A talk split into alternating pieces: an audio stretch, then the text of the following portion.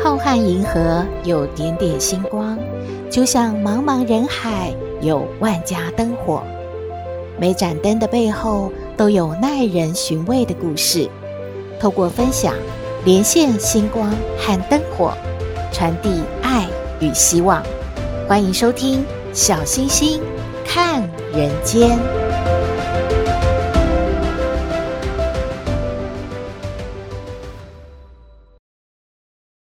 各位好朋友，大家好，大家平安。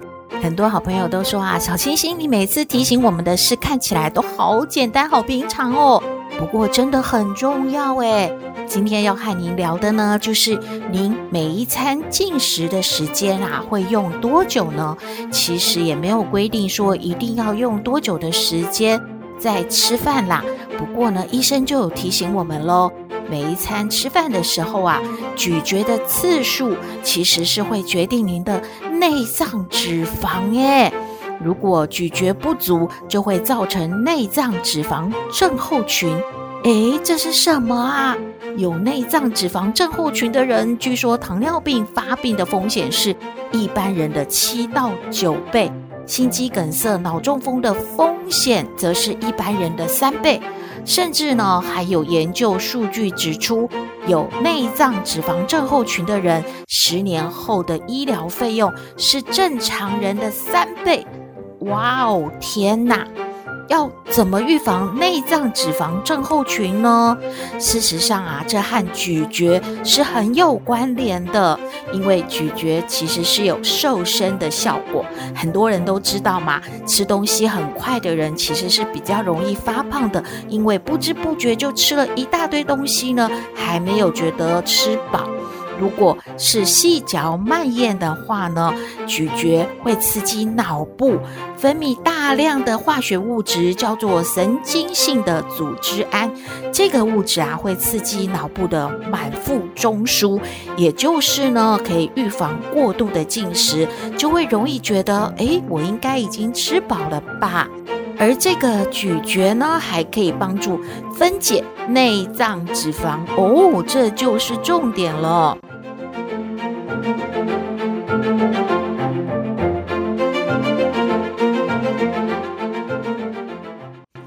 医生也提醒啦，就说一个人用餐真的很容易呀、就呼噜呼噜吃得太快，把眼前的食物很快的消灭光了，所以呢，很容易的咀嚼的次数就变得太少了。还有太过于饥饿的时候去吃饭呢，也会有这种情形呢。那么怎么办呢？为了防止啊，因为太饿而感觉到自己呢，好像今天呐、啊、有点暴食了。那么在用餐之前的三十分钟，可以先喝一点水或者是茶，来消除那种空腹感或者是饥饿感。然后吃饭的时候呢，每吃一口就放下筷子，诶，感觉好优雅哦。当然喽，也可以揪一位同事啊，或者是伙伴一起的同桌吃饭，这样呢，两个人可以聊聊天。不过小星星插个话，可不要和同事啊一边吃饭一边骂主管哦，这样啊更不健康的。当然，吃饭的速度呢，因为有一个伙伴在嘛，自然的就会放慢了。如果细细的咀嚼食物的话，食量自然的就得到了调整，脂肪的代谢率呢也会大幅的提高，这是预防内脏脂肪症候群的第一步哦。既然啊咀嚼的次数决定明天的健康，那么我们就慢慢咀嚼食物，悠闲的吃个饭吧。这个资讯提供您参考喽。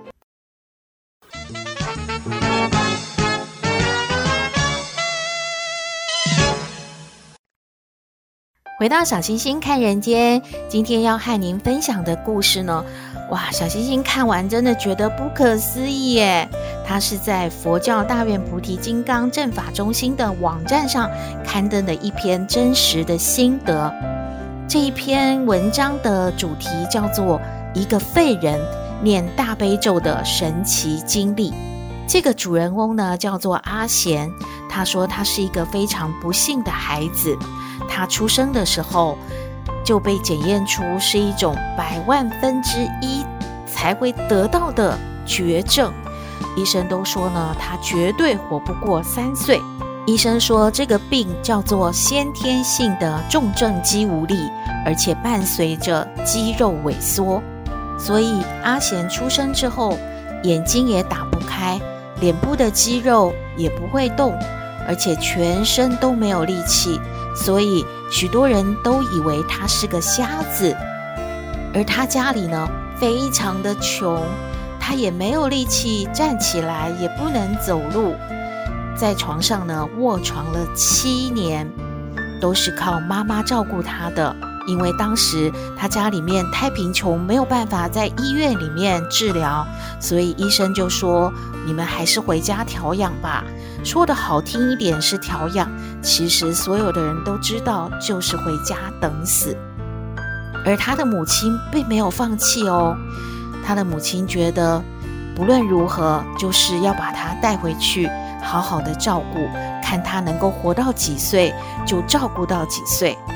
而家里真的太贫穷了，所以没有多的钱可以让哥哥完成学业，而且哥哥也觉得人生实在太苦了。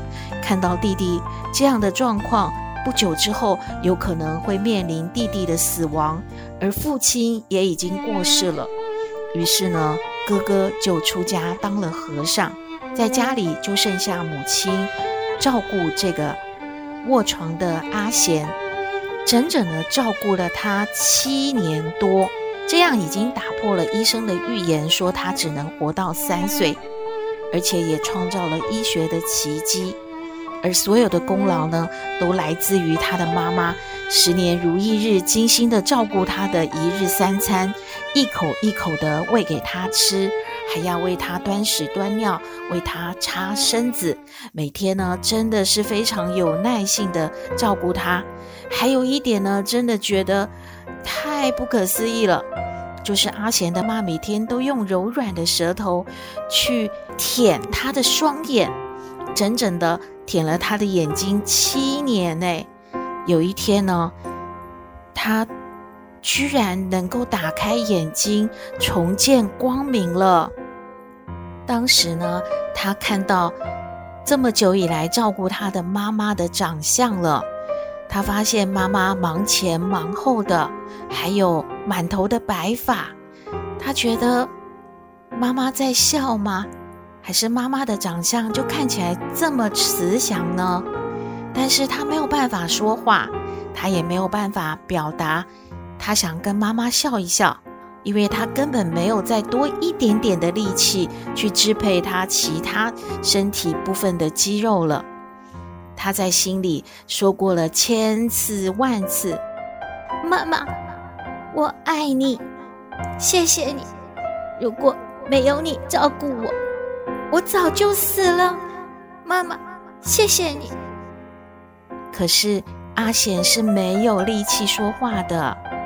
就这样呢，虽然他又多活了两年，可是他还是一个卧床，而且全身。都不能动也不能说话的人。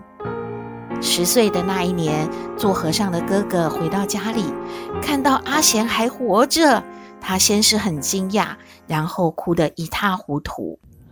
哥哥给妈妈跪下了，磕了三个响头，感谢妈妈这么辛苦的照顾弟弟。然后哥哥就来到阿贤的床边，告诉阿贤说：“弟弟。”这个世界的西方有一个世界叫做极乐，里面有一位菩萨，号观自在。这位菩萨说过一段咒文，可以救治世间八万四千种的病，可以令枯木逢春。只要一心念诵，不去怀疑，就会如愿以偿。你愿意学习吗？阿贤心里想，他真的太想要活下去了，太想要站起来，能够走路，能够看到这个世界，能够开口说话，能够报答妈妈这么多年的付出和牺牲。所以，他就很勉强、很努力的眨了眨眼睛，意思是告诉哥哥说他想学，请哥哥教他吧。哥哥在家里面住了七天，每天呢就是一个字一个字的把大悲咒呢交给了阿贤，因为他不能够开口说话嘛，他只能够用心的去记，用心的去念，会了他就眨眨眼，或者是。微微的点个头，让哥哥知道。就这样呢，用了七天的时间，他完全会背了大悲咒。就这样呢，他开始每天除了吃饭啊、睡觉啊，就一直在心里面背诵着大悲咒。大约是过了三个月的时间，他感觉呢，自己应该是背诵了六百多遍的大悲咒吧。他带着感恩母亲的心，带着对于观世音菩萨绝对的信心，他体验到前所未有的快乐。他越念越觉得好惭愧哦，感觉心里很清醒，仿佛看到自己的前世今生，但是也不是很确定，只是觉得自己的身体呢，好像越来越好了。奇迹真的发生了。有一天，阿贤的妈妈正在做午饭，而阿贤觉得身体感觉好轻松哦，而能够坐起来，甚至呢下床了。他默默地、悄悄地走到了母亲的身后，跪在地上。当母亲回过头来，好惊讶！阿贤，阿贤吗？这个时候，阿贤终于说出了四个字：“妈，谢谢你。”因为十年来阿贤从来都没有说过话，所以他当时的发音特别的奇怪。但是妈妈听懂了，并且十分的惊讶，简直是不知所措呢。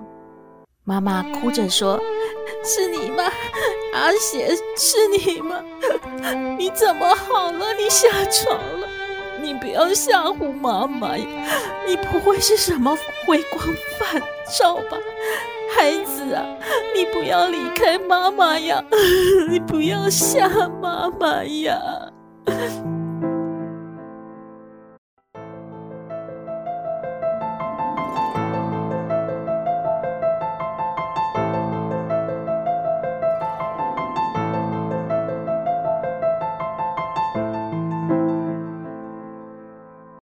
阿贤是真的好了，而且一天比一天的健康了。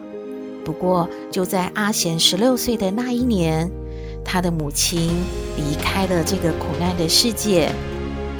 妈妈走了，一生的勤劳、坚韧、慈悲和温暖，留给阿贤很多的回味，很多的感恩。虽然家里的条件是很艰苦的、很贫穷的，虽然邻居呢都会议论他们家有这样的遭遇，但是妈妈从来没有放弃过阿贤，也从来没有计较过那些流言蜚语。妈妈走得很安详，哥哥也请来了一起当和尚的师兄们为母亲来送行。送走了母亲之后，阿贤左思右想，他觉得人生真的是辛苦，但是也悟到了许多。于是阿贤也就随着哥哥到庙里出家，正式的成为了一名和尚了。他说：“知道自己过去做过了很多的错事，这一生。”要好好的修行了。故事说完了，希望您喜欢今天的故事，也欢迎您和我们分享您的感觉喽。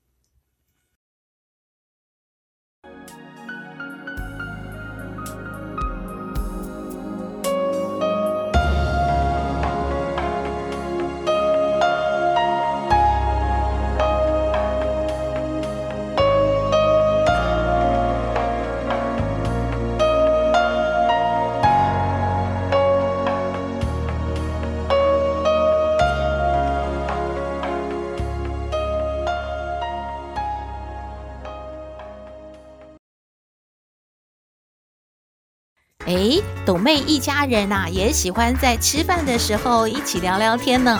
聊什么呢？我们来听斗妹爱你。我是斗妹，有人说我很特别，有人说我无厘头，都没关系啦。我妈妈说我天真可爱又善良，还有斗妹爱你哦。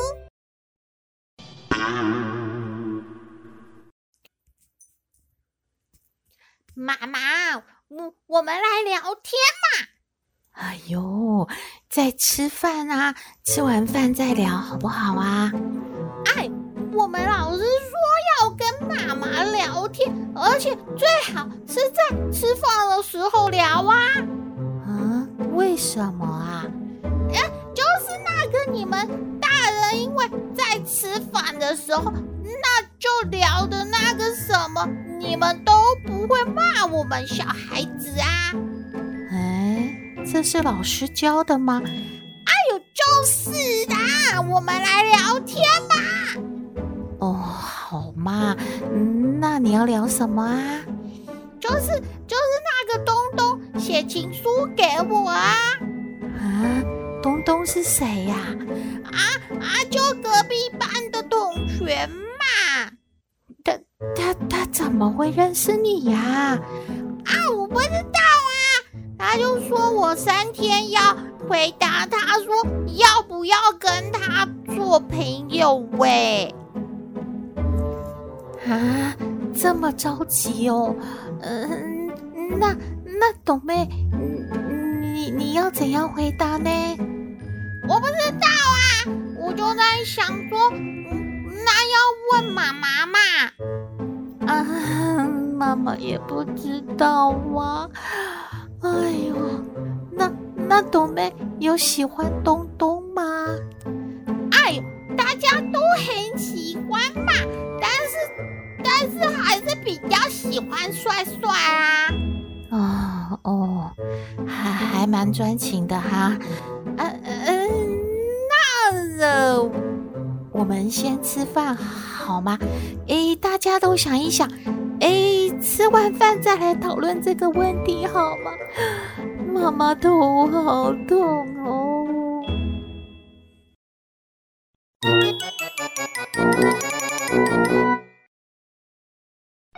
阿妈，我们来聊天嘛。哎呦，阿妈，我不不跟你聊天哦。啊，不好出我呢！我要聊什么？哦，聊聊聊什么？这些菜你爱出不出都要给我出哈，没有什么理由哈，聊什么哈？要聊什么哈？哎呦，阿妈你很奇怪呢呀，还没有说要聊什么，你就那边在那边就是乱猜嘛。就是阿妈，你说偷什么东西不犯法？嗯，哎呦，偷什么不犯法么都是犯法，哎，这有什么好聊哦？你怎样？你你是托你啊妈妈的钱，还是托了爸爸的钱，还是托拿你弟弟的什么饼干啊？你给我啊，老实的说话。哎呦，阿嬷，我们在聊天呢，你。干嘛？好像警察局长哦！哎呦，阿嬷不知道哦，赶快说答案哦。就是那个偷笑啊，偷笑就不犯法啦。哎呦，这什么答案呢？赶快吃饭呐！哎呦。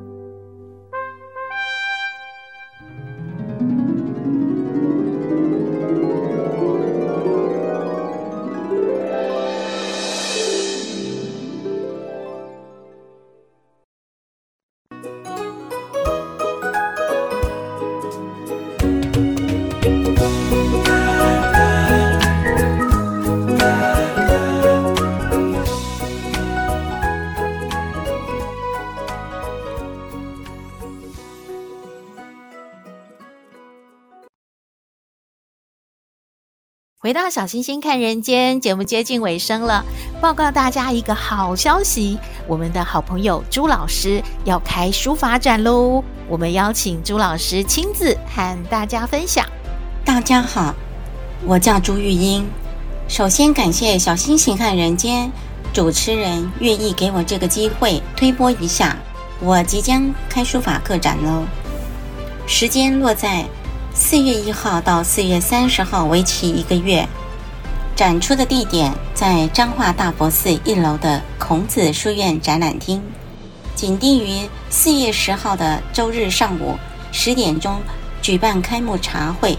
在此，诚挚邀请各位书法界的前辈、书法同好及喜爱小星星看人间的听众好友们，邀请各位拨冗参加当天的开幕茶会，给玉英加油打气。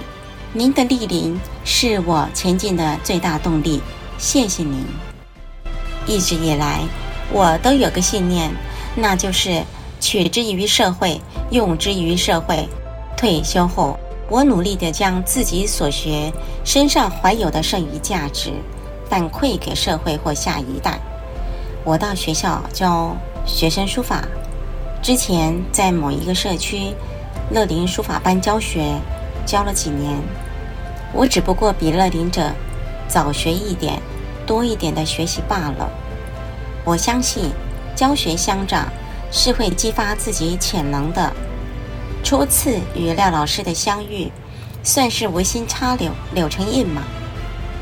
这阴错阳差，却也成就了我毕生第一次的书法个展，也因此帮助了我完成了多年梦想呢。我为这次。